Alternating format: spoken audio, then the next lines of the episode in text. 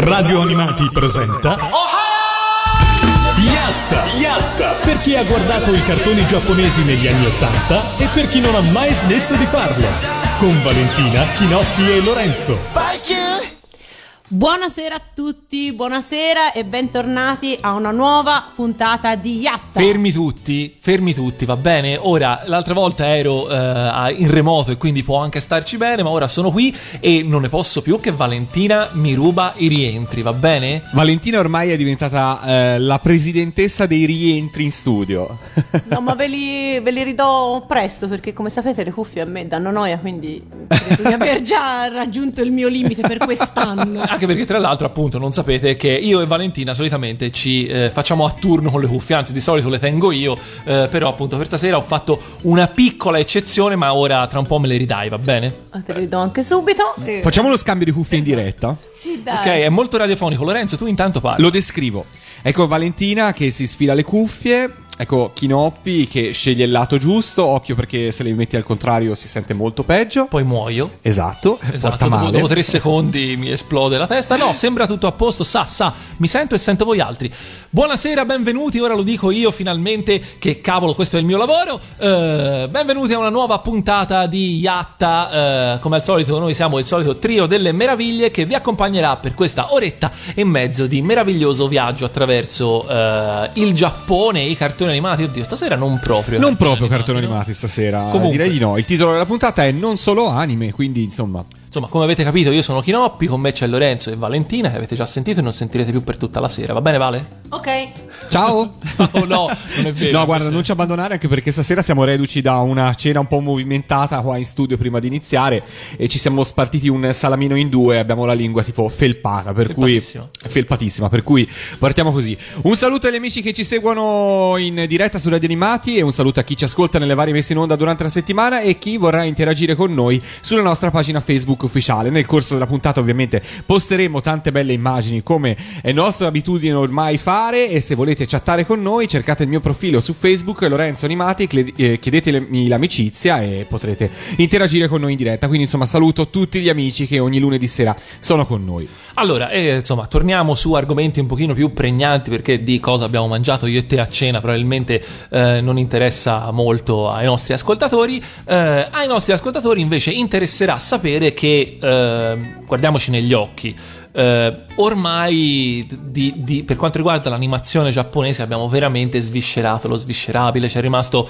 davvero poco su cui basare le nostre puntate, per cui eh, un po' sullo slancio della puntata sui tokusatsu che abbiamo fatto qualche settimana fa e che eh, comunque ci ha eh, portato a riordinare un po' di materiale eh, insomma, a rimettere le mani e gli occhi su delle serie che magari per un po' di tempo avevamo messo nel dimenticatoio, ma abbiamo. forse ha ragione. forse ha ragione veduta, eh, ma eh, abbiamo così un po' rispolverato. Ci siamo resi conto che effettivamente. Eh, oltre ai tokusatsu ci sono state un sacco di serie eh, live action più o meno live action diciamo che eh, durante gli anni della nostra infanzia o anche insomma eh, qualche anno dopo eh, hanno così tergiversato non tergiversato imperversato c'ero quasi imperversato sui nostri schermi televisivi. E appunto stasera cercheremo di parlare di fare un piccolo excursus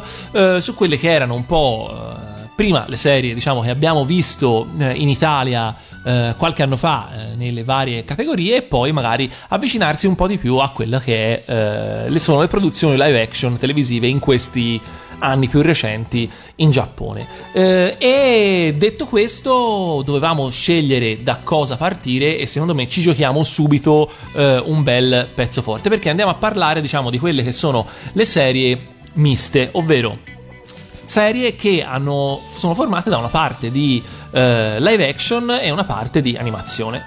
Esatto. eh, il- I tokusatsu andavano alla stragrande in Giappone, ma nel momento in cui si cerca di innovare il genere non, eh, non viene in mente niente di meglio che non unire le parti eh, recitate con le parti animate e quindi vengono fuori serie come Heisenberg che è una vera e propria serie ibrida perché ehm, ne- nel- nelle puntate si vedono tanto cartoni animati quanto marionette e, eh, e scene proprio de- tipiche dei, dei tokusatsu.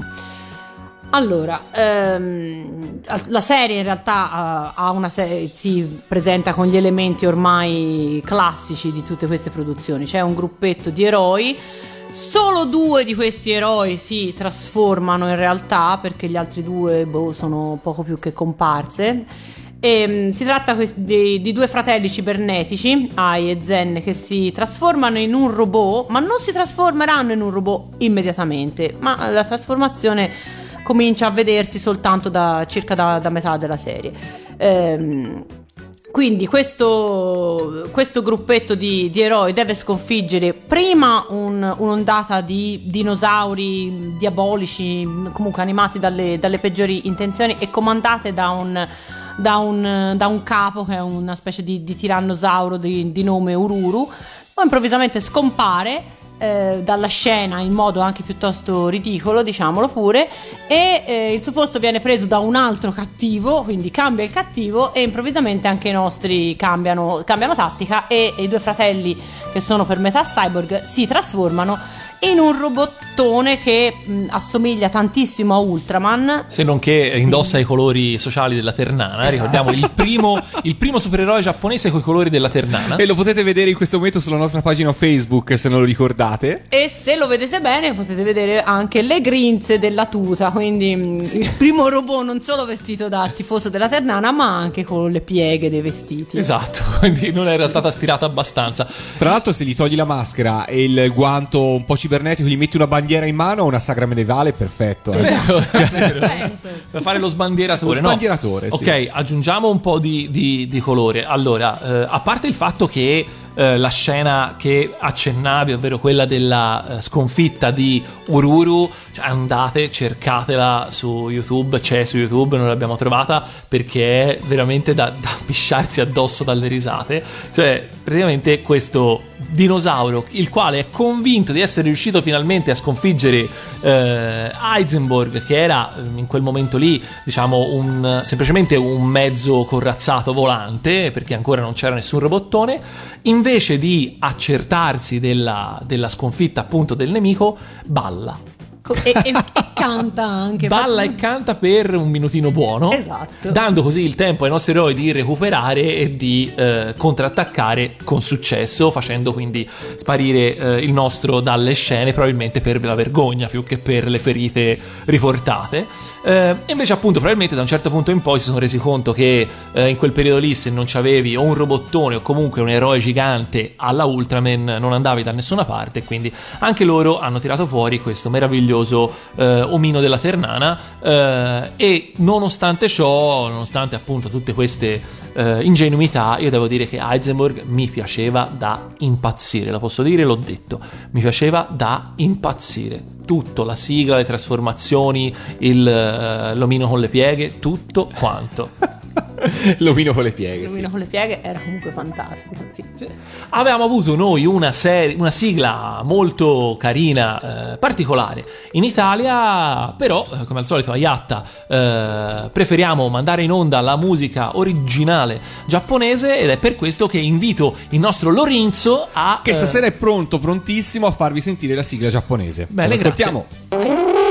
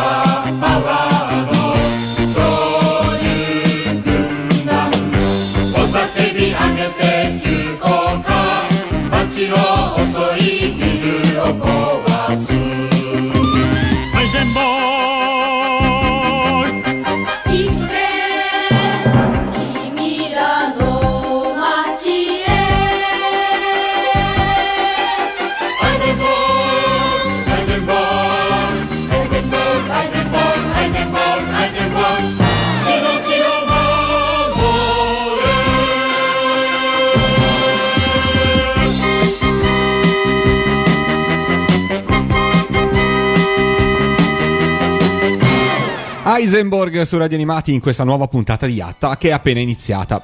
E da Heisenberg su chi andiamo? Vabbè, da Heisenberg eh, rimaniamo in tema di serie ibride, rimaniamo anche in tema di dinosauri, perché comunque quello era anche un periodo in cui eh, in Giappone c'era un po' questa fascinazione per il dinosauro, magari, boh, Ma come gli garba dinosauri ai giapponesi? Sì, è da, da Godzilla in avanti, e comunque alla fine Godzilla è, è- è principalmente un, un dinosaurone, no? In generale, cioè ha- ne ha tutta l'aria. Poi non- ora non so esattamente qual è la, la genesi ufficiale da dire no, Godzilla è parte questo e parte quell'altro, ecco, no. Però ha l'aria di un dinosauro almeno, no? Te vale. Ma io l'ho sempre pensato fosse un dinosauro. Anch'io. Non lo so, sì, magari, certo. magari è un dinosauro sotto mentite spoglie.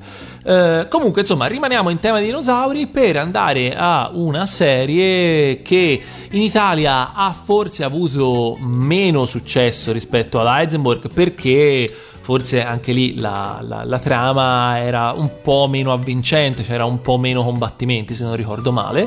Eh, si tratta di Born Free, vale? Sì, Born Free è una, è una serie particolare perché qui l'ibrido è dato dal- dalle animazioni con i modellini che sono veramente tanti eh, presenti nel- eh, in tutte le puntate e eh, so che sono stati per anni anche oggetti molto ambiti dai, dai collezionisti. Mi sa che si trova ancora qualcosa in giro nei negozi di, di collezionismo in Giappone. Eh, diciamo che non mi. Ho dei ricordi. Il chinoppometro qualcosa dice, nel senso che ho ricordi di aver trovato dei modellini di, di Born Free in Giappone. Eh, quindi io sapevo anche in America avevano... Ah, sì? Sì, sapevo che in America erano molto... era- è una serie che ha avuto un discreto successo e quindi molti collezionisti sono americani. Ma il successo di questa serie, da cosa, da cosa è dovuto? La trama praticamente è, è molto semplice, insomma, i dinosauri vengono risvegliati dal passaggio di una, di una cometa, ma ehm, cosa succede? La Terra del 1996, quella era l'idea del futuro per...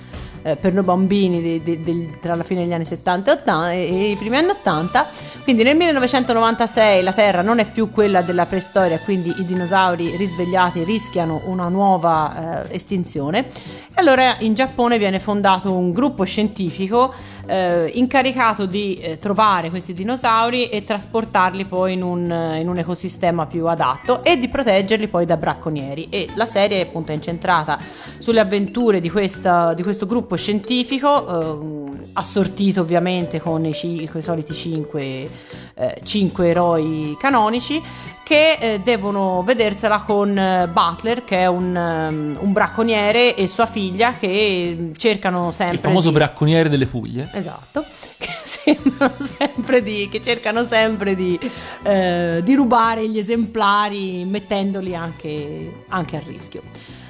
Non è una serie particolarmente, insomma, non credo si ricordi per, eh, per grandi scene d'azione o ok, però per esempio io che l'ho seguita eh, la seguivo molto più volentieri di Heisenberg ehm, perché la presenza di tutti quei modellini, di tutti quei giocattoli che si, che si animavano e si muovevano sullo schermo a me eh, faceva un- una grande impressione, quindi l'ho, l'ho rivista volentieri anche poi da, da grande. Sì, quello anch'io. Effettivamente ricordo ancora bene il- la specie di, di- di trenino, che è Esatto. di, di- di- di vagone, che è il, il mezzo, diciamo, principale con cui la pattuglia si muove. E mi ricordo c'avevano un sacco di, di- di mezzi buffi ed era molto carino. Poi sì. Eh, per me l'interesse finiva veramente lì, nel senso che dovessi dirti che ritrovo la- che ricordo la trama di una puntata, ti direi una bugia molto molto grossa. Però insomma è una di quelle serie di cui continuo ad avere un ricordo piacevole in realtà. Esatto. E mm, è una serie che non ha, credo abbia avuto solo dei sporadici passaggi a livello locale. Non sono neanche sicura che sia, sia andata in onda in tutta Italia. Questo non te lo saprei dire domanda- sinceramente. Eh, però quello che so è che eh, c'è stata un'altra serie che, correggimi se sbaglio, eh, forse è ancora più oscura. eh, anche se in realtà eh, è andata in onda, credo abbia avuto forse un passaggio solo su, su Canale 5. Eh, magari Sicuramente è andata in onda su canale Esatto, 5. sicuramente è andata in onda su Se Canale sia 5. stata mandata in onda solo una volta non lo so, però è veramente anche per me un ricordo preistorico, perché anche io la ricordo proprio vagamente, quindi ci sta. Sicuramente non è una di quelle serie che poi ha avuto una seconda vita nei circuiti locali, questo ne sono abbastanza certo. E stiamo parlando di... Tensor 5. Ok, Anche perché, insomma, era a- col senno di poi ti direi che potrebbe essere una serie decisamente bruttina.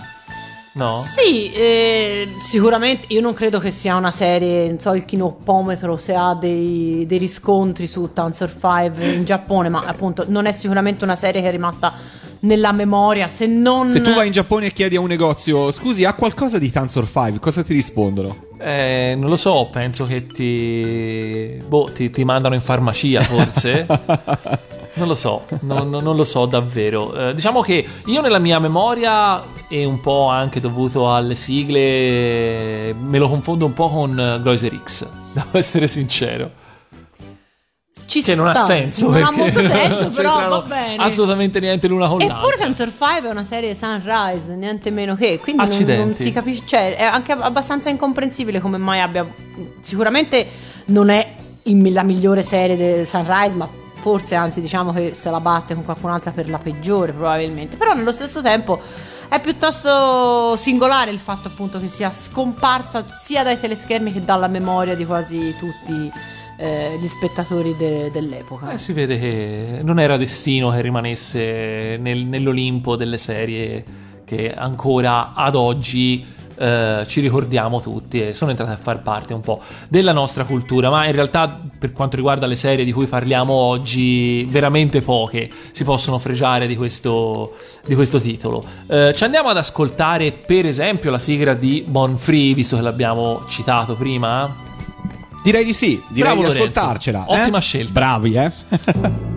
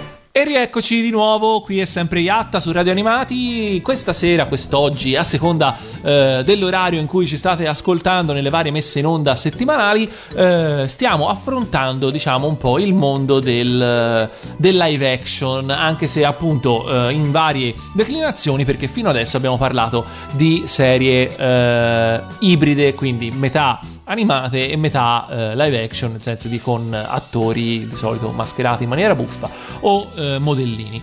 Andiamo avanti invece eh, rimanendo sempre in tema di fantascienza, ma andando su una serie che invece non era eh, ibrida assolutamente, è stato uno dei primi esempi di, forse l'unico esempio di eh, telefilm di fantascienza giapponese andato in onda sui nostri teleschermi ormai parecchi anni fa. Vale. Esatto, Eh, stiamo parlando di Guerre fra galassie che ehm, è in tutto e per tutto appunto un, un telefilm, una serie tv come si dice oggi, eh, invece prima si chiamavano telefilm, una serie nata dalla penna di Shotaro Shimori, quindi niente meno che, ehm, ed è, eh, nasce in realtà come, come spin-off, come, come seguito televisivo di un lungometraggio ehm, uscito in, in Giappone nel 1978 e che richiama tanto il film quanto la serie eh, richiamano abbastanza da vicino Guerre Stellari. Una versione di Guerre Stellari mh, da poveri, diciamo così, visto, visto poveri in canna. Esatto, visto insomma la- la- il dispiego non proprio brillante di, di mezzi ed effetti speciali. Comunque si tratta di un, um, un racconto abbastanza avvincente, almeno per, per i piccoli spettatori de- dell'epoca. Siamo eh, in un futuro non meglio, non meglio precisato e ehm, gli esseri umani che provengono dalla Terra eh, migrano verso altri sistemi galattici. E ehm, in uno di questi sistemi solari, un sistema fatto da. Insomma, diciamo, eh, sono, sono cervelli in fuga. Esatto, sono cervelli in fuga e ehm, a un certo punto però tre di questi pianeti che sono poi oggetto di questa migrazione vengono presi di mira da un, eh, da un imperatore eh, il quale decide di conquistarli con il suo esercito. A questo punto quindi mh, compaiono sulla scena tre, tre giovanotti vestiti in modo abbastanza, come dire, peculiare perché ehm, la loro, diciamo, armatura da, di- da combattimento è fatta di occhiali da sci, eh, rete da pesca mh, drappeggiata tipo scialle e eh, asciugamano di ordinanza E questi, a questi tre baldi giovani... Perché eh, comunque rinunciavano a tutto, ma non all'eleganza. Esatto, esatto. E soprattutto devono difendere i pianeti, quindi a colpi di arti marziali, eh, insomma, utilizzando un po' di quegli effetti speciali, chiamiamoli così. Poi c'è da salvare una principessa, la quale poi anche lei avrà un, un segreto che si rivelerà soltanto nel- nell'ultima puntata.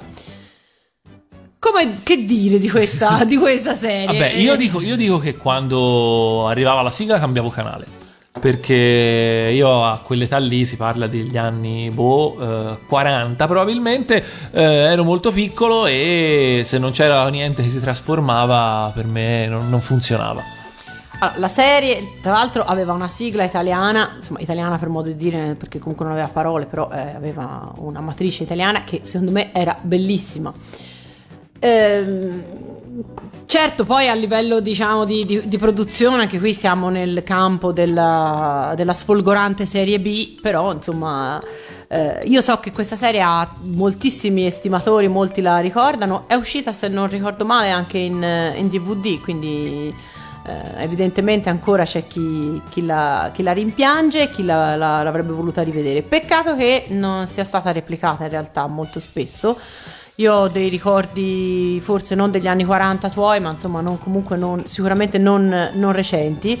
E, mm, non ha- vabbè, diciamo che comunque non eh, si, lasciava, si lasciava vedere poi al di là del fatto che niente di, di memorabile, nemmeno tra gli attori, però insomma. No, infatti, ehm, mentre io da, eh, da- da bambino più o meno come, come tutti, no? i bambini eh, non avevano assolutamente nessun problema con la sospensione dell'incredulità quando si trovavano di fronte a un cartone animato, cioè per me non avevo, non avevo problema a vedere oltre il fatto che erano semplicemente delle- de- dei disegni, eh, era qualcosa disegnato e quindi non era vero. eh, quello che eh, di fronte, messo di fronte a guerre tra galassie, eh, anche dove, non- cioè dove neanche cose tipo Heisenberg, eh, tipo Megaloman riuscivano a. eh, riuscivano a, a così a distruggere la mia sospensione dell'incredulità. Guerre tra galassie per me, appunto, erano dei tizi vestiti buffi eh, che non recitavano neanche particolarmente bene, quindi non facevano niente per Diciamo metterci del loro per, per essere convincenti in quello che facevano e quindi eh, così non ce la facevo. Per me era una recita scolastica di, di tizi con costumi buffi e così. eh. Purtroppo non mi sono mai affezionato alla serie. Lorenzo invece sì. Zero, io nessuna di queste serie, ragazzi. Stasera casco malissimo. Cioè, proprio. No, no, non ce la facevo. Non ce la facevo. E, e, mm, devo dire, poi mi sono appassionato anni dopo a altri telefilm che magari, soprattutto nelle prime edizioni, erano riguardandoli a tanti, con tanti anni di Non distanza. erano molto diversi. Non erano poi molto diversi. Esatto. Però devo dire che, insomma, all'epoca no. Non Stai parlando di genere. fettine panate, Sto, forse. sto parlando delle prime stagioni di Fettine Panate, sì. Ecco, appunto, fettine panate e, e petali di rose Eh, per diciamo col passare del tempo si anch'io vedono preferisco tutti... le fettine panate a guerre fra galassie. Ah, ecco, dai, meno male, dai, meno male, meno male. Beh, almeno è un po' più. fa parte un po' più della nostra cultura, forse anche solo per quello. Sì, allora, Però io devo dire una cosa, che se non ho visto queste serie, ci sono alcune sigle che sto ascoltando stasera che sono veramente molto molto belle. La prossima che ci andiamo ad ascoltare, che è quella di Tensor Tensor 5, Five. è veramente molto carina. È veramente molto carina, ce l'andiamo a riascoltare perché Tensor File l'abbiamo nominata prima e di Guerre della Galassie non abbiamo la sigla. Eh, stasera non ce, la- non ce l'abbiamo a è, disposizione. è irreperibile. Irreperibile per stasera. Ci ascoltiamo quindi Tensor 5 su Radio Animati a Yatta.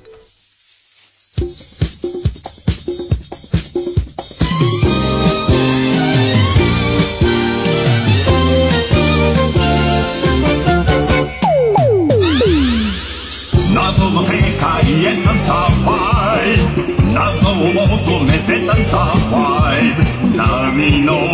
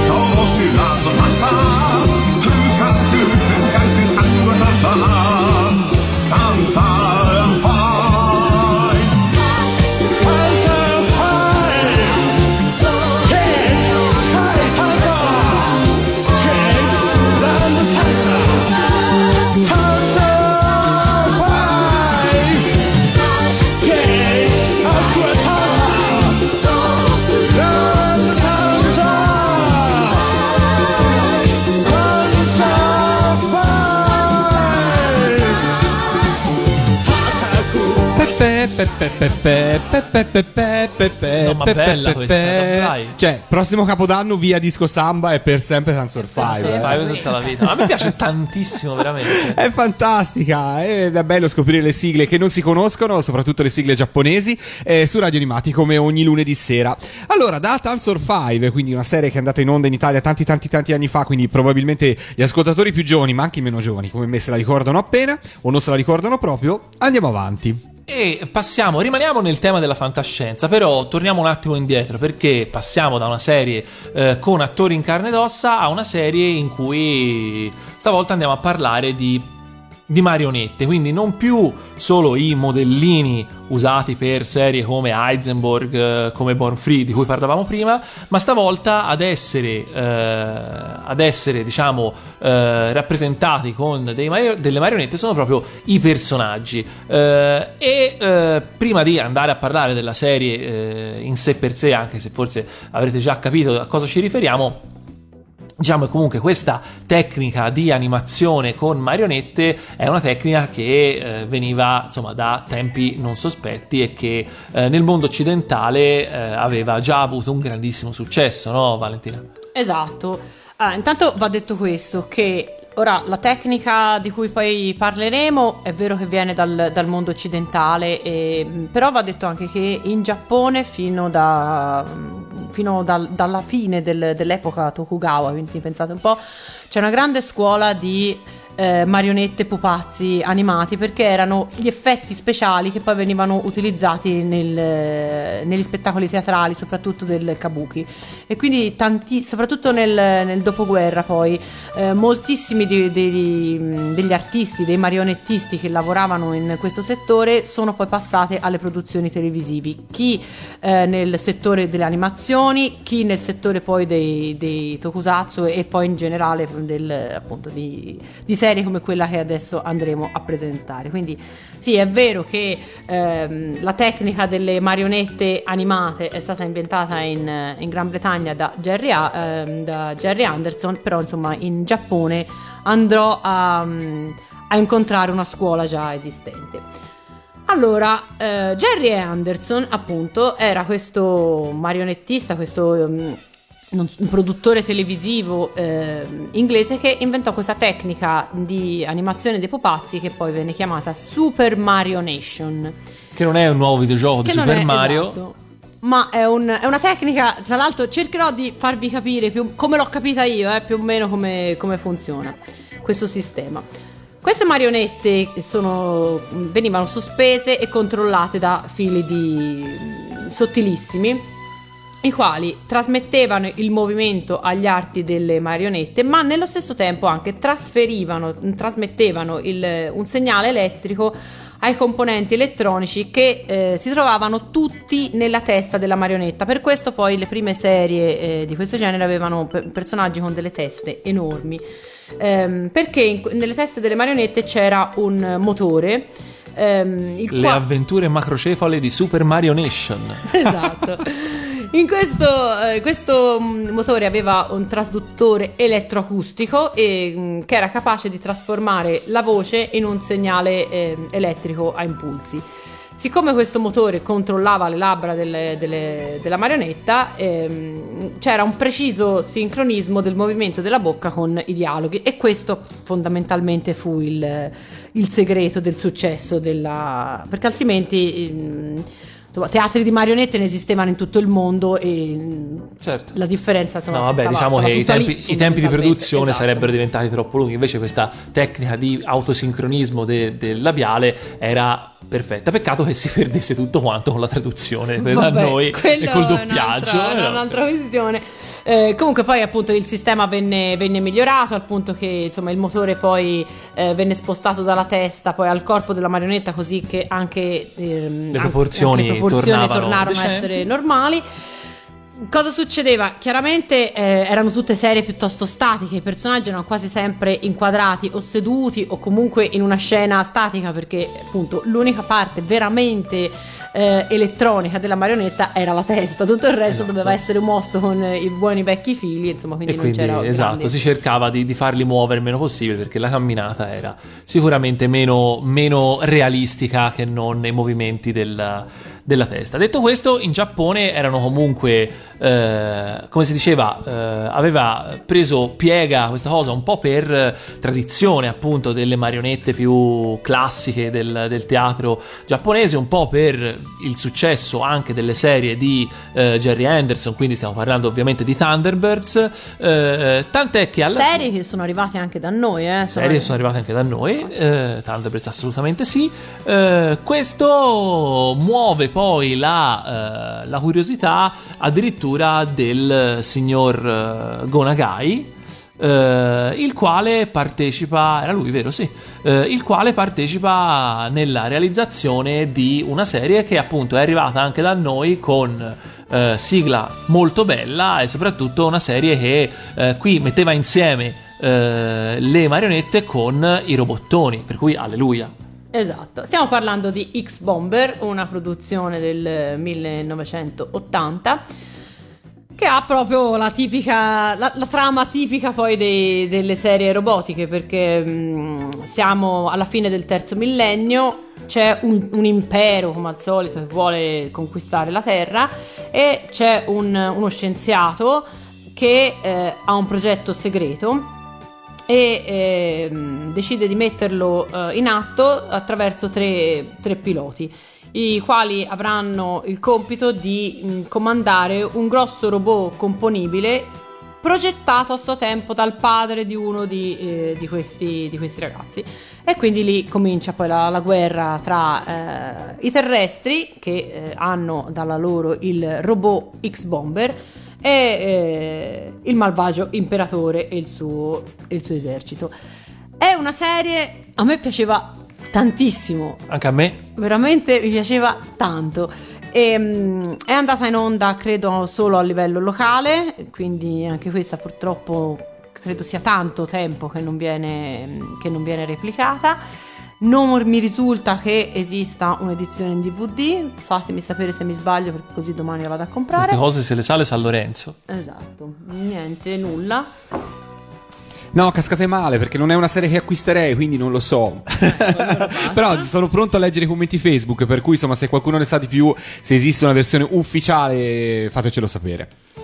E aveva una, se- una sigla italiana, come ha detto Kinoppi, bellissima, ma non è per niente male nemmeno la sigla giapponese. Anzi, io direi che veramente se la battono alla pari, io direi. Eh, direi di sì. Eh, prima di andare ad ascoltarcela, direi che eh, giusto per eh, completezza di informazioni per quanto riguarda queste tecniche di animazione, eh, che appunto eh, il successo del- dei, dei- dei- dei Thunderbirds in Giappone fu talmente, talmente enorme che poi alla fine anche in Giappone fu realizzata proprio una serie dei Thunderbirds eh, che, era- che si chiamava se non sbaglio Thunderbirds 2086. 2086, esatto. Eh, quindi appunto in, in collaborazione con, con l'Inghilterra oppure in- indipendentemente nel senso Sai, non No, lo so. io credo che fosse tutta una che fosse una realizzazione completamente Quindi giapponese. hanno comprato i diritti e se la Esatto. sono fatta per il loro mercato. Avrebbe dovuto andare in onda in Inghilterra, ma credo che in realtà lì non sia mai stata. Alla fine non, non sia mai arrivata. Eh, perché giustamente il- in Inghilterra soltanto i, i Thunderbirds eh, DOP. Tra l'altro, io dei Thunderbirds ricordo c'erano le citazioni nei, in molti manga di Ki Asamiya, che è Ah. un grande fan de- dei Thunderbirds. Ogni tanto metteva delle parodie o comunque delle citazioni nei suoi. Io ricordo una cosa molto divertente dei primi tempi di, di MTV, eh, quando cominciavano a trasmettere serie animazione. Non c'entra niente col Giappone, però io ricordo il Super Adventure Team. Non so se, la- se l'hai mai visto. Era una serie assolutamente eh, parodia di Thunderbirds e cose del genere. Ricordava più, forse, per esempio, eh, Team America di, di, di Parker e Stone, dei creatori di South Park, che uscì Sì, al quello cinema me- in quello tempi, me- in quello tempi ricordo. in tempi più recenti e mi ricordo mi faceva abbastanza ridere perché aveva un umorismo molto molto molto molto molto scemo eh, e quindi insomma era piacevole da vedere ogni tanto un po' di, di scemità eh, ci sta bene cosa che invece non possiamo attribuire a X-Bomber anche se insomma i- se non sbaglio anche lì i suoi eh, i suoi momenti, le sue Sì, spalle c'era comiche c'erano, momento- momenti di, di alleggerimento, esatto. esatto. Eh, andiamo ad ascoltarci la sigla.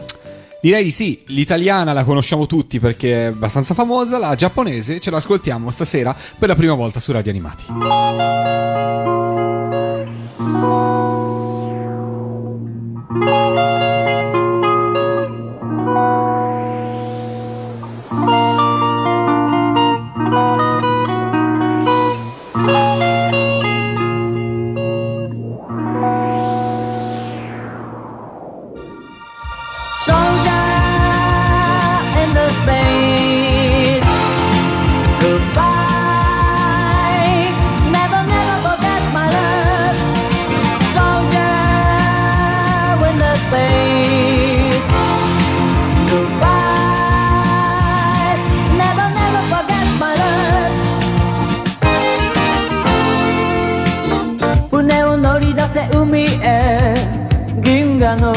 海へ今の旅立つ時は Once in my life 負けるなよ旅の辛さに燃えるのは今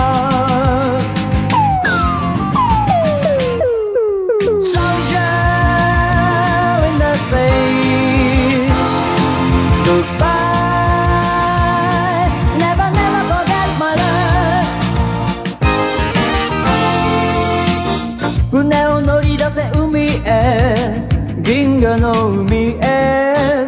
今の戦う時は With my love for you 伝えよう。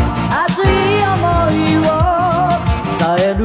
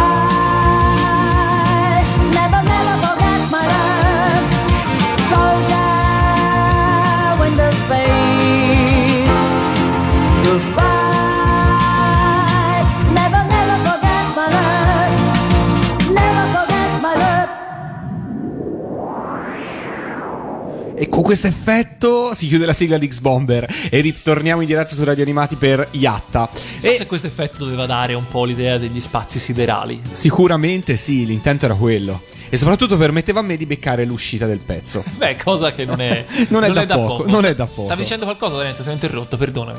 No, no, no, stavo dicendo andiamo avanti. Da Ah, X-Bomber ok. proseguiamo il nostro cammino. Mi sembra un'ottima idea. Nel frattempo magari ritrovo anche la voce, non so, l'ho persa No, adesso. vabbè, è Tornerà. è il salamino. È il salamino. È il salamino, quindi mi raccomando, un consiglio, la, la morale della puntata di oggi è eh, non mangiate il salamino se poi dovete eh, andare in diretta Parlare alla radio. Allora, andiamo avanti, usciamo dal tema fantascientifico e dalle marionette, quindi tutto d'un botto facciamo un doppio salto carpiato e torniamo a delle serie che eh, sono di fatto andate in onda eh, sulle nostre televisioni, quindi diciamo che il prossimo argomento è serie live action giapponesi andate in onda sui nostri teleschermi, una cosa che non succede più da quanti millenni? Eh, da tanti, infatti probabilmente molte di queste serie ri- risulteranno sconosciute agli, agli ascoltatori più giovani, ma forse come diceva Lorenzo anche a quelli meno giovani, visto che per preparare queste schede io ho dovuto consultare amici, conoscenti eh, sparsi un po' in tutto il globo e Esatto. è venuto fuori anche Esatto. titoli della serie, ma questo mai è esistito una cosa del genere? Ma sei sicura? Diciamo quindi un, tutto un, eh, un gruppo di persone potremmo definire esperte in materia, alle quali veramente eh, cadevano dal pero e non avevano mai sentito parlare di alcune di queste serie. Diciamo che sono tutte serie eh, prodotte in Giappone negli anni 70, trasmesse in Italia solitamente nei primissimi anni 80 eh, e quasi tutte avevano in comune un argomento, ovvero si svolgevano nel Giappone dei samurai, avevano un samurai, uno più samurai come protagonisti. Si vede che era eh, un tema che eh, andava di moda sicuramente nelle televisioni giapponesi, dove comunque ne abbiamo già parlato in puntate scorse, la figura del samurai rimane forse quella preferita per quelli che riguardano il- le serie di, ambientazioni- di ambientazione storica, quelli che potevano essere definiti i, sceneggiati, diciamo, da noi, eh, e magari in quel periodo anche in Italia c'era comunque una, una fascinazione per questo genere di, di narrazioni. E ne abbiamo viste alcune in Italia, no? Eh sì, ne abbiamo viste alcune non- e detto proprio fra noi non sarebbe neanche male rivederle perché ce n'erano veramente, ce n'erano molte più di quante poi uno non, non può credere e soprattutto andate in onda anche su canali, insomma, no- non per forza su, su- sulla televisione locale sconosciuta, insomma, Per esempio? anche- ci sono state anche cose che sono andate eh, in onda sulla, mm, sulla Rai, ora poi quando ci arriviamo te lo, te lo dirò.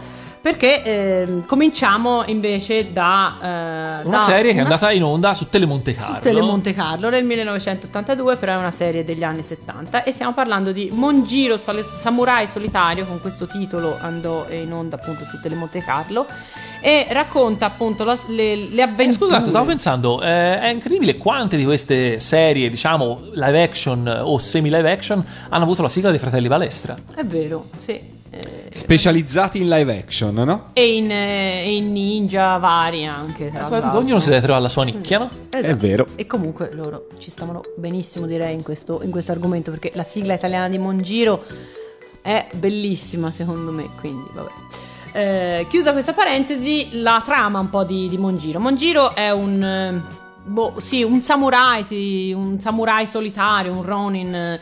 ehm, vestito con un mantello nero e un cappello di paglia che gira per vaga letteralmente per il Giappone feudale spinto un po' dal vizio del, del gioco d'azzardo un po' dal, dal suo- dalla sua passione di, diciamo, di investigatore, è una sorta di investigatore dell'epoca perché ogni, ogni volta che si ferma in un villaggio poi eh, risolve un qualche caso, un qualche mistero che, che gli viene presentato e ovviamente come lo risolve a, a colpi di, di arti marziali ovviamente dopo aver, eh, diciamo, dopo aver dipanato la, la matassa del- dell'inghippo.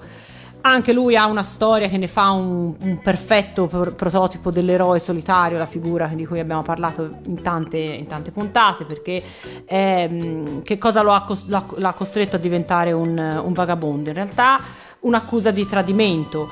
Lui non, ehm, non si discolpa da, da questa accusa, sebbene eh, lo spettatore sappia che, che è innocente. Il vero, il vero responsabile del, del tradimento è un amico. Lui, per non, eh, insomma, per non mettere nei guai l'amico, accetta di, di- di- di prendersi la, la colpa.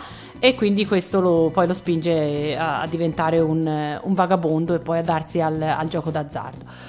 Mm, man mano che la storia poi va avanti, eh, l'amico insomma trova il, il coraggio di, di scagionarlo, di assumersi la, la colpa e quindi Mongiro poi alla fine viene, mm, eh, viene riabilitato.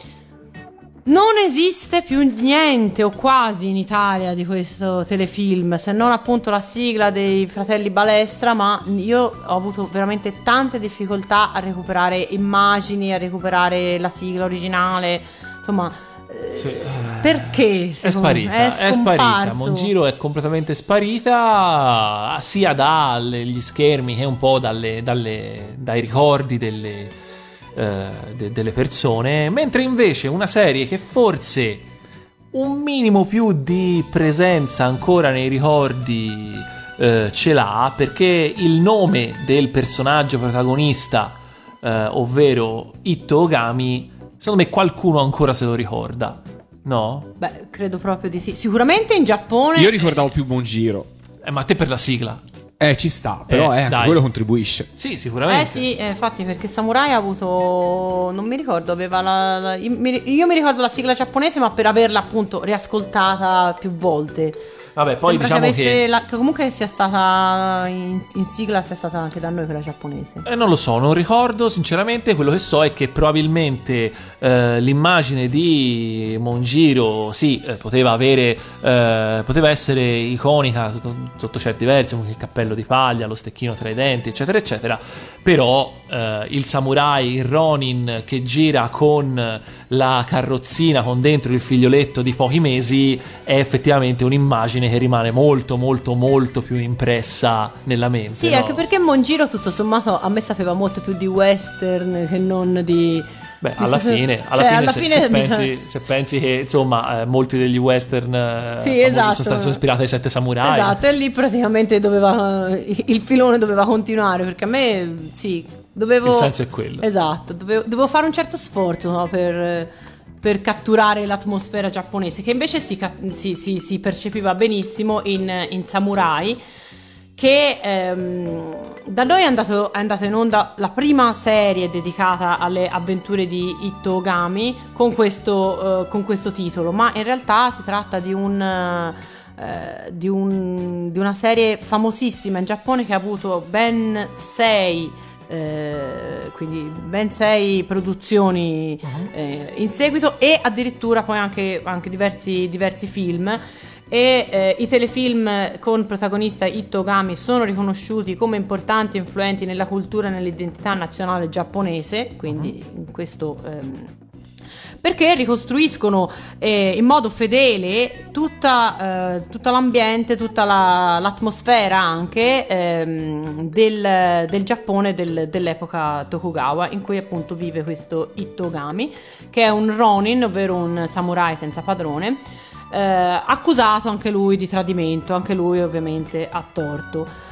Eh, gli, viene- gli vengono, insomma, davanti a lui si pongono due, due- due strade. Può darsi alla macchia, quindi può decidere di fare il Ronin e cercare di dimostrare poi la sua innocenza e riscattare il suo onore con i mezzi che riterrà più leciti, oppure eh, fare seppuku, quindi il suicidio rituale.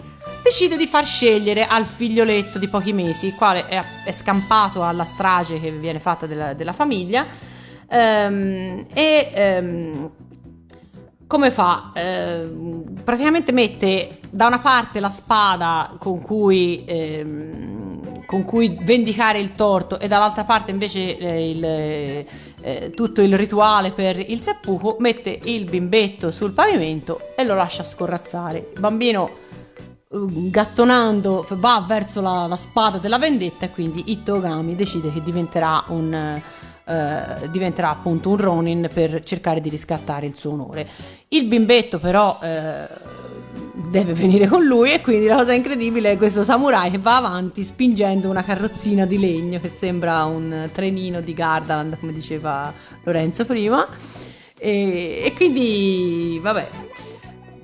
La, trama in qualche modo è tutta qui. Ogni Sì, puntata è però molto, era, era molto divertente da, da seguire, molto bella perché oltre alle ricostruzioni storiche che comunque si apprezzavano moltissimo anche per, almeno io ero una bambina e comunque di- all'epoca di, di Giappone, di storia del Giappone non ne sapevo niente, ma mh, riconoscevo un- il grande fascino di quelle, di quelle ricostruzioni. Poi ovviamente c'era sempre il, il duello finale che eh, l'attore mh, protagonista del, del telefilm era, un, eh, era, era diventato poi un, un maestro di, di spada e quindi insomma ave- avevano grande presa sul, sul pubblico.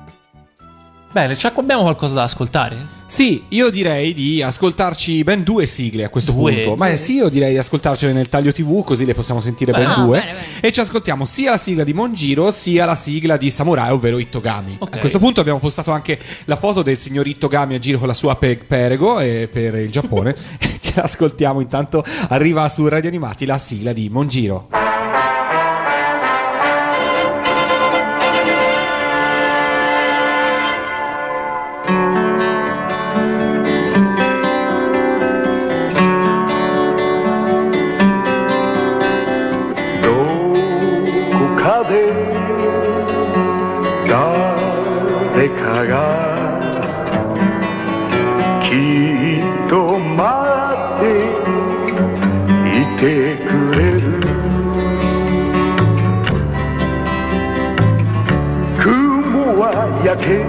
道は乾き。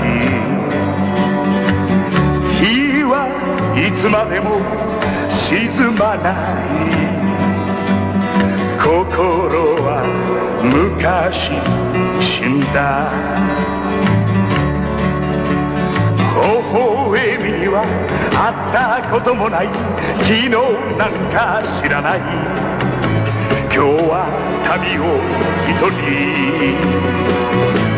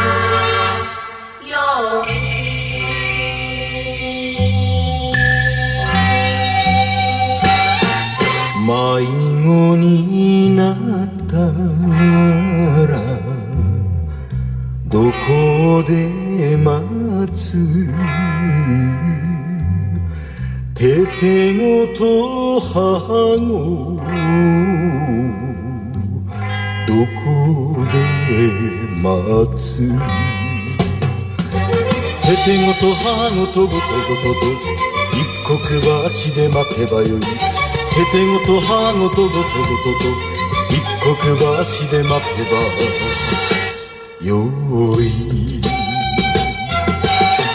母子がいなけりゃどこで待つ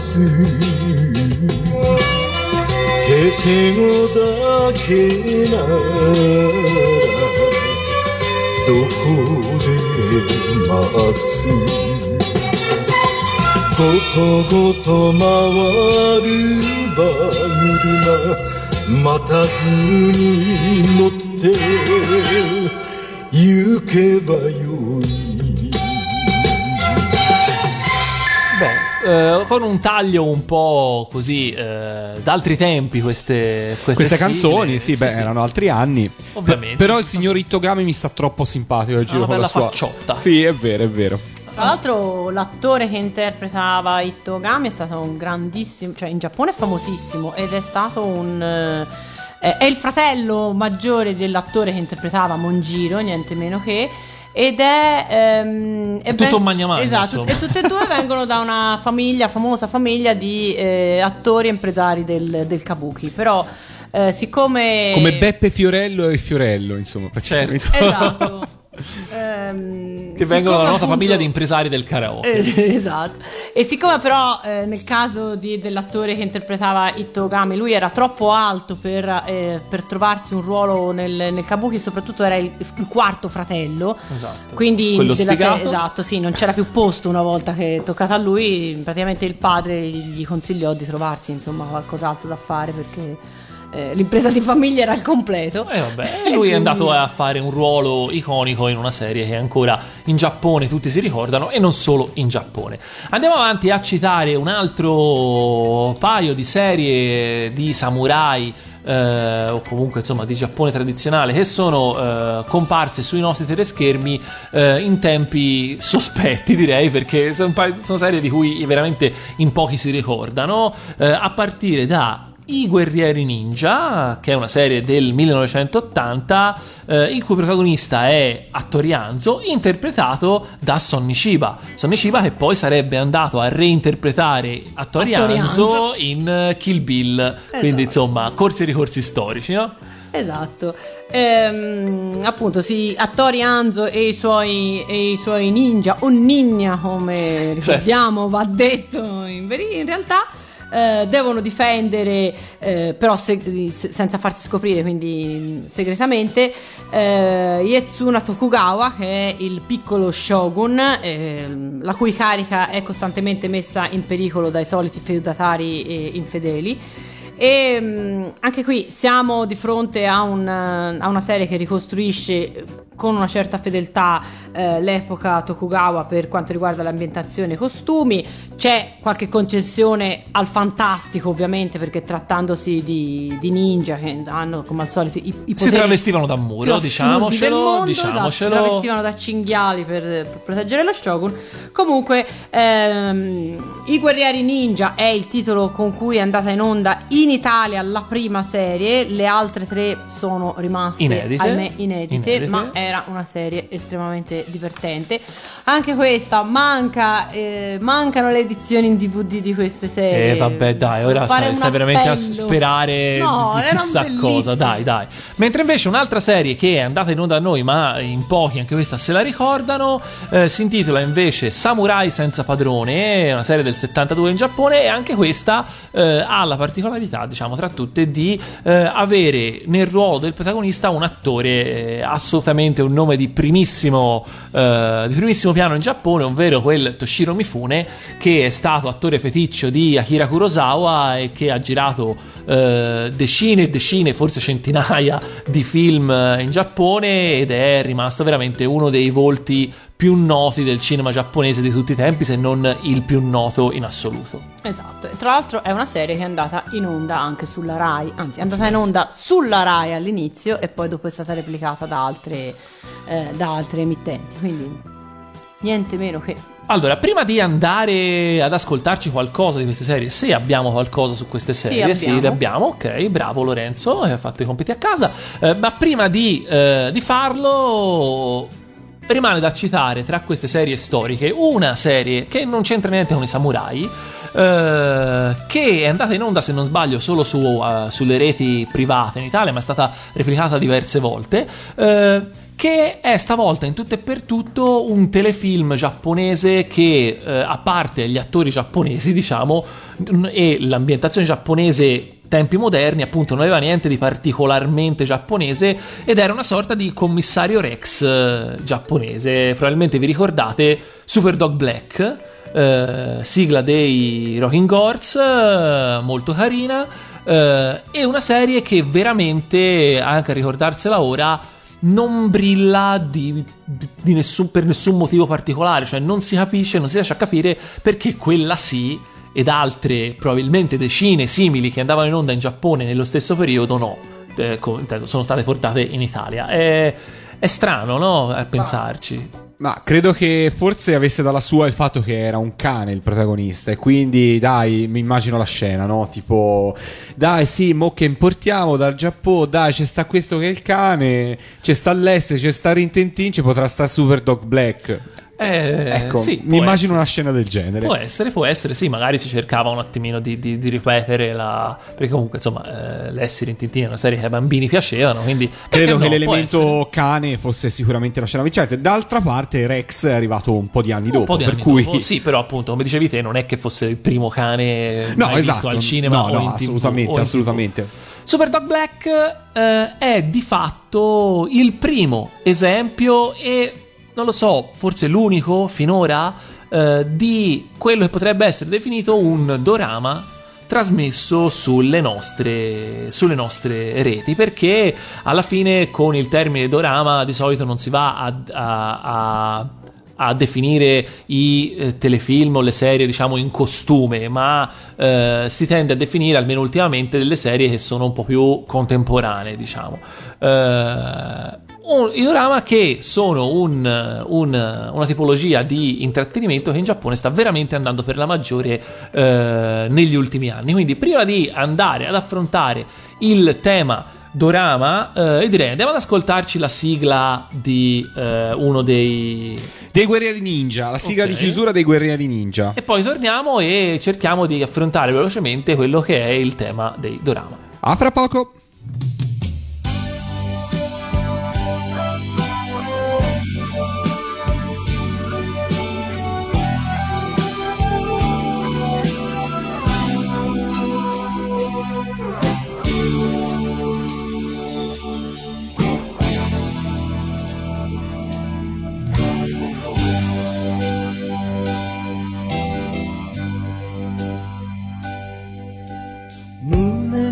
風が吹く夜は。熱い思い消えるように。胸に雨が降る朝も。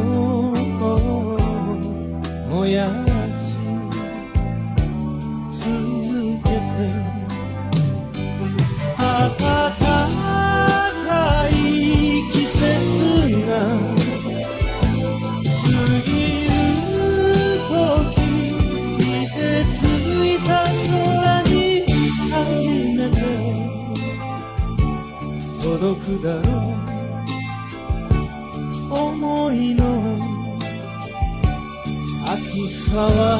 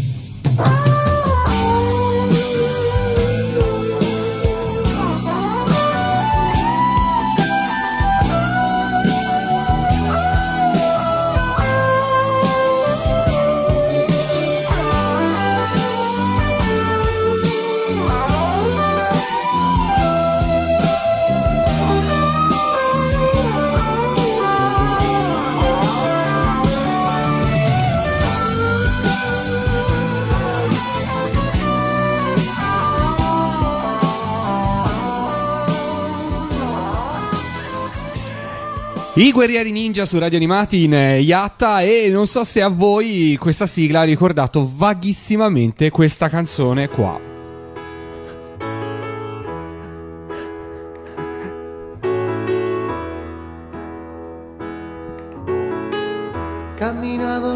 Eh no, un pochino ce la ricorda.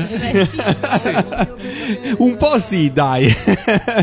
Contaminazione, dai, diciamo, diciamo assolutamente così, dai. Tra, tra Guerrieri Ninja e Beehive siamo lì, no? Eh, Più sì, sì, sì, sì. Siamo lì. Siamo lì, siamo lì. E dicevamo, ci eravamo lasciati prima del, del- de- di Mio Dolce Amore dei Beehive eh, a introdurre, diciamo così, il tema eh, dei, dei dorama. I dorama sono i telefilm giapponesi. Ora, per toglierci un po' di dubbi... eh, Credo proprio che i tokusatsu, o comunque anche in generale eh, buona parte dei- del- delle serie di cui abbiamo parlato questa sera, non rientrino nella, nella categoria dei dorama, o almeno non nella categoria dei dorama in senso moderno. Eh, a seconda delle fonti consultate, eh, pare che il boom dei dorama eh, sia più o meno che insomma è ancora tutt'oggi in corso perché ancora tutt'oggi i dorama sono tra le produzioni più seguite in Giappone. eh, dovrebbe essere qualcosa tra la fine degli anni, diciamo, 80 e la fine degli anni 90. Quindi, facendo un po' una media ponderata, ci si dovrebbe stabilire intorno agli inizi, la metà degli anni 90 per definire appunto il boom del fenomeno, che insomma ha visto. eh, andare avanti di pari passo sia gli, gli spettatori sia anche aumentare la qualità eh, dei prodotti. Eh, giusto per dovere di cronaca, il dorama, quindi il telefilm giapponese più visto di tutti i tempi come indice di ascolti è del 2001, si intitola Hero eh, ed ha come protagonista Kimura Takuya, ovvero il leader non, non, non ufficiale degli SMAP che appunto già in quegli anni stava no, eh, furoreggiando nelle classifiche di vendita dei dischi e che insomma con quell'interpretazione ha dato il via anche alla sua carriera d'attore che l'ha visto per esempio protagonista nella versione live action della corazzata spaziale Yamato tanto per eh, citare un film. La, vedo che Valentina ha, si, si ha, ha- eh, affossa la, la- la faccia nel- tra le mani perché vabbè eh, lo so non era esattamente proprio bellissimo e però. Eh, detto questo ehm, i dorama sono entrati nel, diciamo, la parola dorama è entrata relativamente rece- di recente nel, eh, nel linguaggio, nel vocabolario degli appassionati che insomma nascono come appassionati di animazione o di manga. Eh, questo perché, insomma, diciamo un po' internet ci aiuta a reperire eh, serie che altrimenti non potremo mai vedere perché, come dicevamo prima, eh, credo che una serie telefilm giapponese non vada in onda sugli sch- schermi italiani da appunto da Super Dog Black probabilmente quindi eh, si parla di tanto tanto tanto tempo fa. Ehm, eh, e mm, questo diciamo che eh, i dorama hanno iniziato ad attirare l'attenzione degli appassionati eh, quando più o meno contemporaneamente eh, sono arrivate, hanno cominciato a essere trasposti in live action tutta una serie di, di- di serie, manga e anime che erano già famose da noi e quindi ha stuzzicato la, eh, l'interesse di eh, coloro che erano già amanti delle serie originali. Eh, allo stesso tempo, quando la qualità nella realizzazione di queste serie è cominciata a diventare recente, io eh, decente, io ho visto ho, ho avuto modo di recuperare delle, delle cose live action tipo di Mesonic Coco fatte negli anni 80 non so se te l'hai mai visto Vale Sì, quella di Mezzoni Coco l'ho vista. che è incredibile, cioè veramente non, non si può, è terribile. Esatto, sì, eh, cercavo un altro termine, ma esatto, eh sì, è terribile. Tra l'altro, se non sbaglio, in una delle prime puntate di Atta avevamo fatto alcuni riferimenti a tante serie che erano poi state trasposte in dorama. Mi viene in mente Lo specchio magico, Mimi, sicuramente. Mimi, esatto, è una serie che è stata trasposta in dorama in tempi più recenti, invece con un po' di cambiamenti dovuti E fatto- il mostro umano. Esattamente, anche Bam, ci arriviamo ora. Eh, facciamo un attimino prima però un eh, così, un andiamo a toccare diciamo eh, un tema, eh, ovvero qual è quel dorama che forse più di altri ha così fatto fare lo scatto. Per quanto mi riguarda, io mi sono avvicinato al mondo dei dorama nel 2005 grazie a eh, Densha Otoko che eh, probabilmente a eh, chi è all'ascolto qualcosa dice perché Densha Otoko è una serie il cui protagonista è un eh, otaku fatto e finito, principalmente di Gundam, ma in generale di tutto quanto fa... Sì, potrebbe essere... Vale, potrebbe sei essere- tu? Potrebbe essere la Vale. No, non sono io. Eh, ma comunque insomma in generale tutto quanto fa animazione eccetera eccetera Eh, e tra l'altro la storia ha una genesi particolare perché eh, Densha Otoko è prima di tutto un romanzo comunque un libro eh, che eh, è la eh, trasposizione mh, poco romanzata in realtà di dei messaggi comparsi su un- una board giapponese molto famosa, ovvero Nichan 2CH eh, per chi la conoscesse, eh, in cui appunto in una di queste sezioni un, eh, un postatore anonimo, così come sono sempre anonimi eh, chi posta in queste board in Giappone su internet, eh, raccontava la storia di come lui ha eh, quasi per caso, diciamo, eh, salvato eh, una ragazza da un molestatore e poi, diciamo, è, questa ragazza è rimasta colpita dal suo gesto e i due sono, hanno iniziato a uscire insieme, eh, però lei era una donna molto, molto fine, molto raffinata e quindi lui faceva di tutto per eh, nascondere il suo essere un otaku chiedendo consigli eh, agli altri membri della board che però erano otaku come lui e quindi con risultati abbastanza comici. Eh, non ci è dato sapere se questa storia originale sia eh, effettivamente vera o no, fatto sta che ha generato appunto questa questa serie, questo romanzo e poi questa serie eh, dorama, questo telefilm che ha avuto un enorme successo sia in Giappone che poi anche appunto all'estero in generale con eh, insomma eh, tutti gli appassionati che sicuramente conosceranno eh, appunto questa serie. E non solo è stata probabilmente una serie molto importante eh, anche poi per lo sviluppo delle serie successive. Perché? Perché ha avvicinato il pubblico degli otaku, quindi il pubblico degli appassionati di anime e manga che notori- normalmente non erano fino a quel momento appassionati anche di, eh, di dorama, li ha avvicinati un po' al, al mezzo, eh, facendo sì che poi le, eh, gli studi eh, televisivi, i canali televisivi eh, avvallassero la produzione di altre serie eh, che potessero interessare quella stessa fetta di pubblico, ovvero serie tratte da manga e anime famosi o meno. Quindi è stato un po' quello un nuovo inizio per questo genere di, per questo genere di opere. Eh, da un altro lato ha forse anche contribuito a, eh, a quello che è ultimamente un po' lo sdoganamento dell'otaku che c'è in Giappone, perché comunque ovviamente gli otaku non sono più ghettizzati come una volta, fosse anche per il fatto che insomma sono riconosciuti come una un, un mercato e quindi insomma a chi ti deve dare i soldi tendi a trattarlo bene, non a prenderlo in giro o a ghettizzarlo. Ci ascoltiamo la sigla, Yes. sto parlando anche troppo. Quale, quale? La sigla finale di eh, Densha Otoko, appunto, un pezzo dei Sambo Master che anche loro fecero il botto grazie a questa canzone e poi a, insomma, ultimamente sono un po' spariti, però in quel periodo erano davvero molto molto in voga in Giappone. Ricordiamoci l'anno più o meno? Eh, 2005. E allora ce l'ascoltiamo su Radio Animati a Yatta.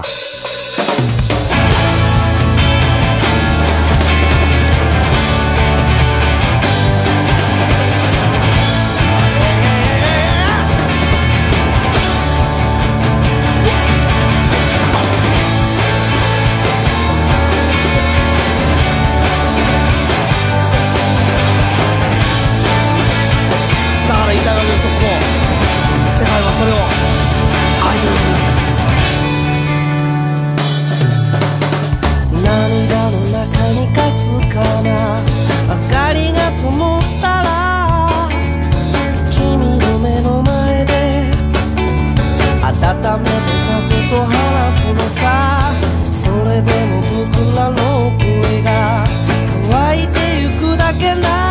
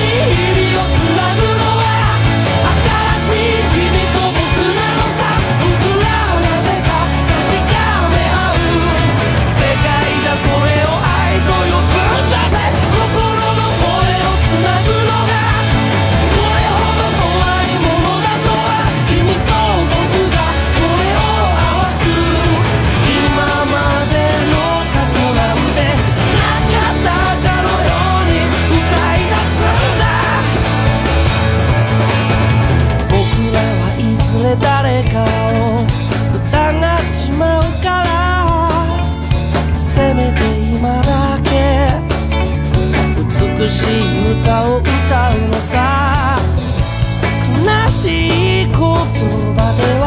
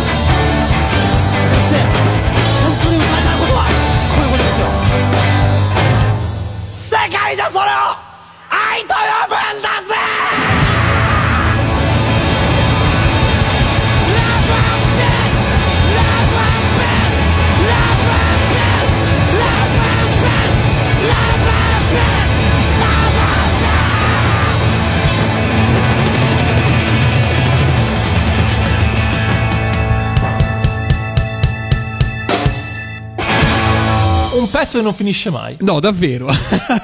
un sacco di rock, un sacco di energia. Dopo sonorità decisamente più retro, eh, stasera eh, abbiamo dato una sferzata di rock in fondo.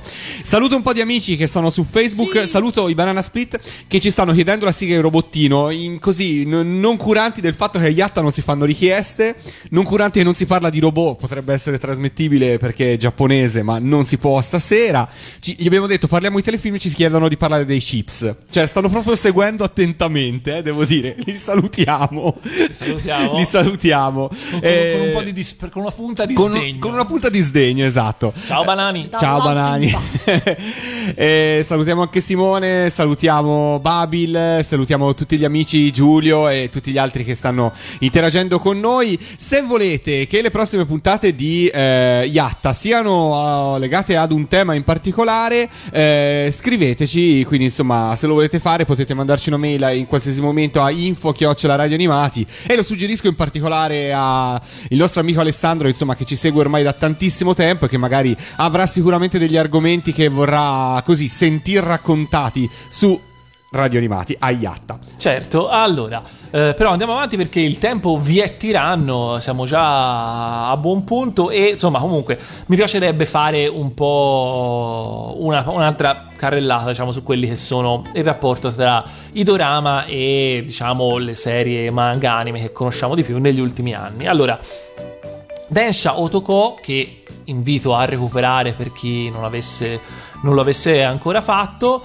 eh, è una di quelle serie eh, che, eh, in cui diciamo il dorama ha eh, di fatto probabilmente superato la popolarità. Eh, diciamo ha contribuito alla popolarità del- del- del- della storia diciamo del, soggetto in maniera molto più evidente rispetto a, eh, al romanzo all'anime o, al ma- o alle varie versioni del manga perché ci sono state varie versioni del manga di Densha Otoko. E non è una cosa che succede spesso perché comunque diciamo che i dorama spesso vengono fatti su serie che sono già popolari eh, o comunque eh, insomma mm, vengono fatti per sfruttare anche un po' la moda del momento. Però ci sono state delle, eccezio- delle eccezioni meritevoli, tra cui, per esempio, abbiamo già citato Gokusen, eh, che è una serie che ha avuto tre stagioni dorama 2002, 2005 2008, più un film nel 2009. Anche lì c'è stato il fumetto, c'è stato l'anime, ma non hanno assolutamente raggiunto il successo del telefilm, anche perché il telefilm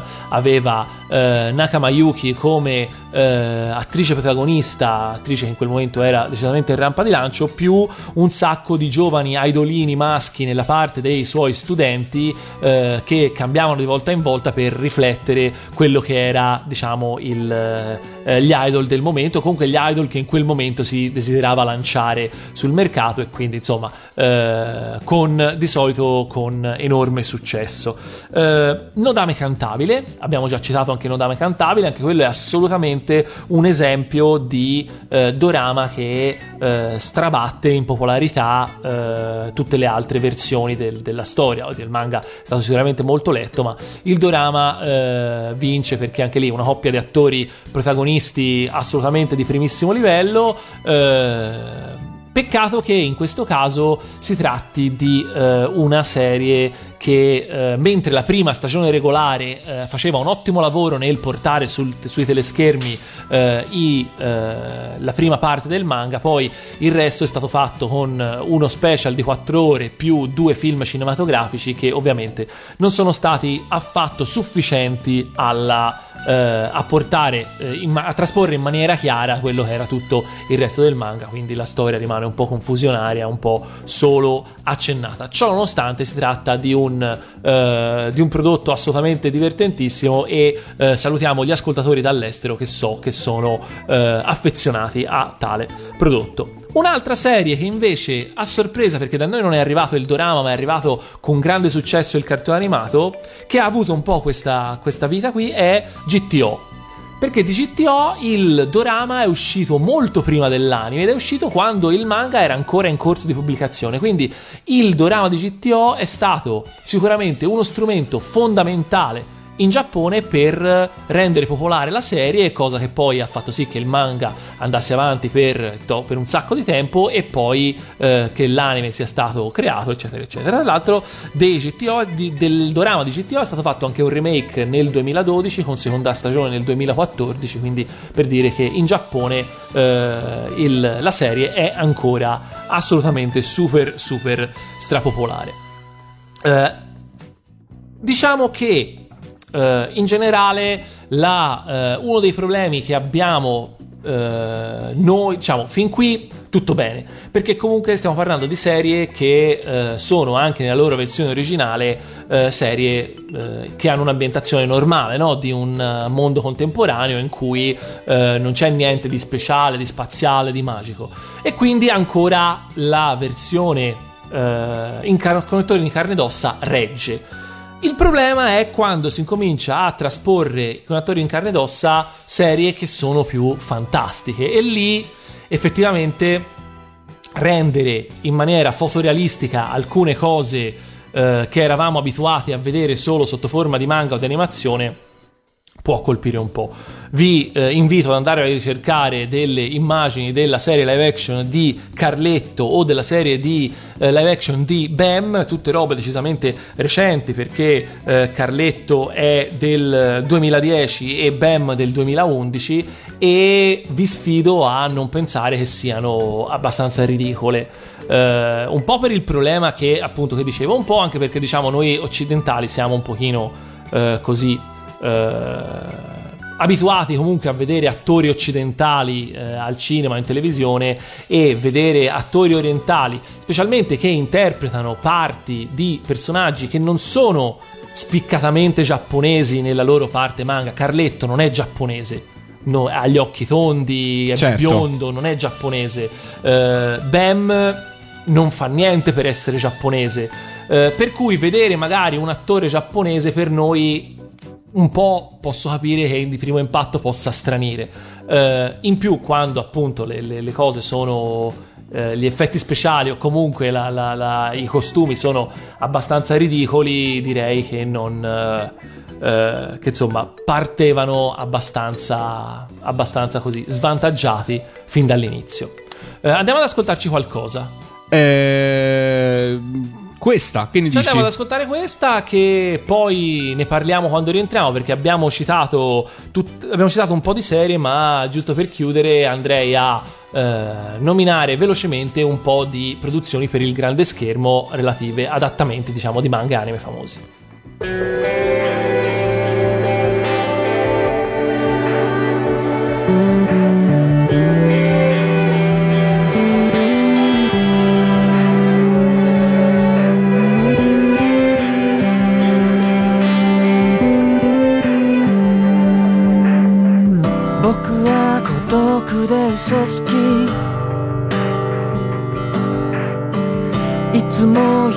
ばかり見てる。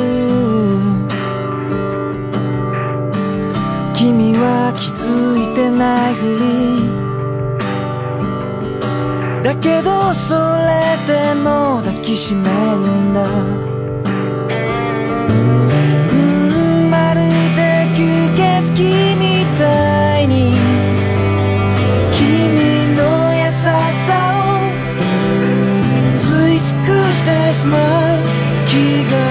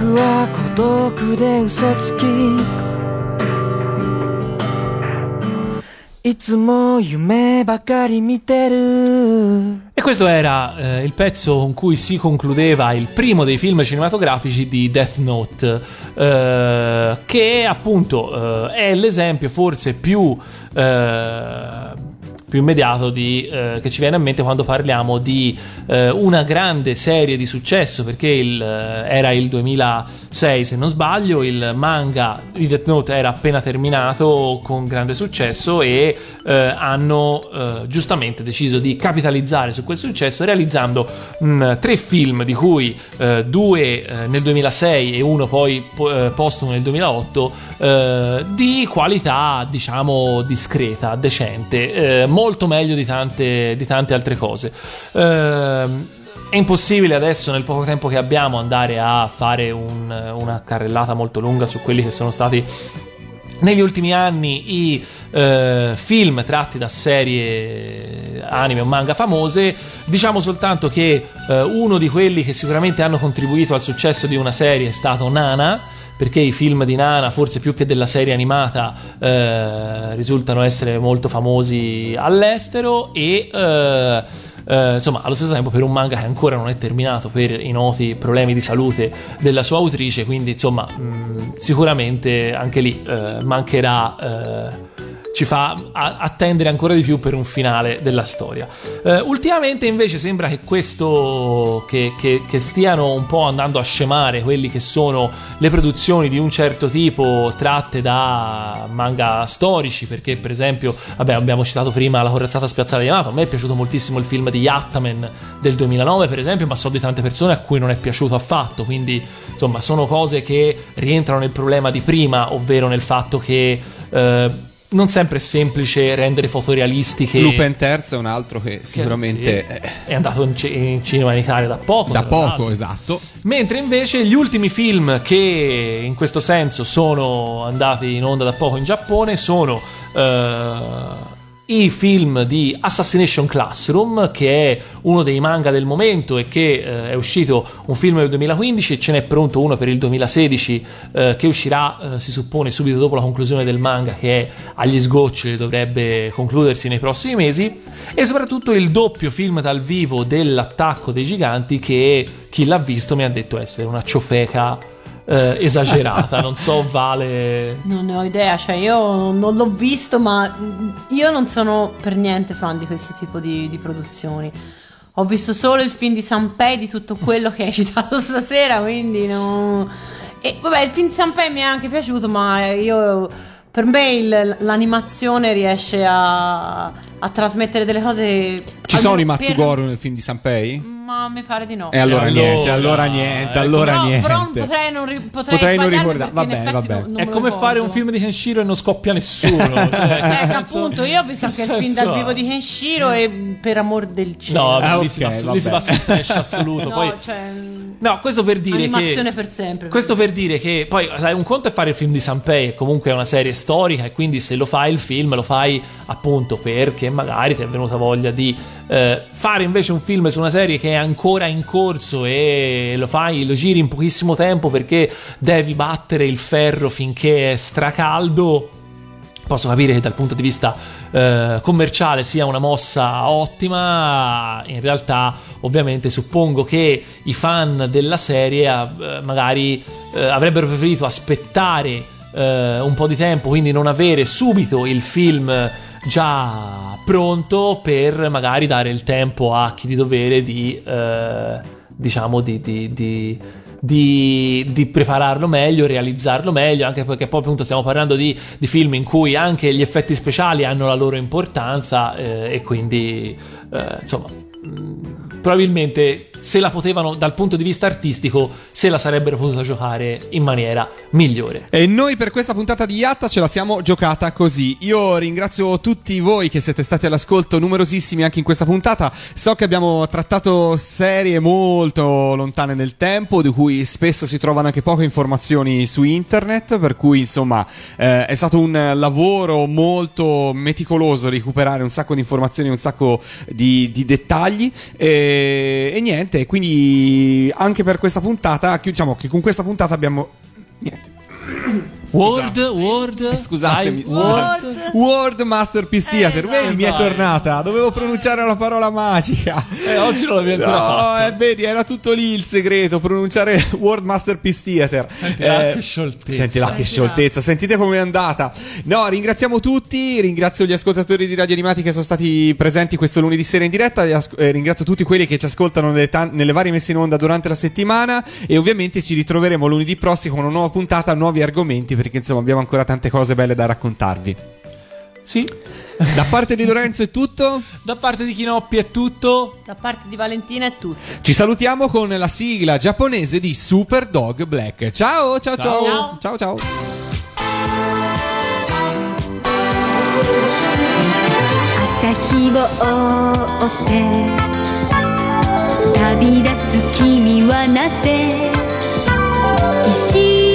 朝青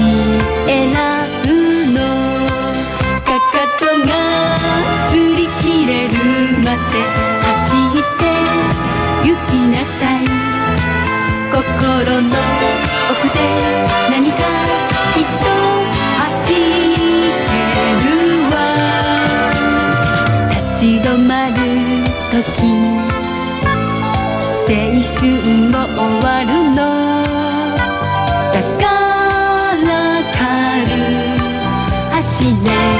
no, you're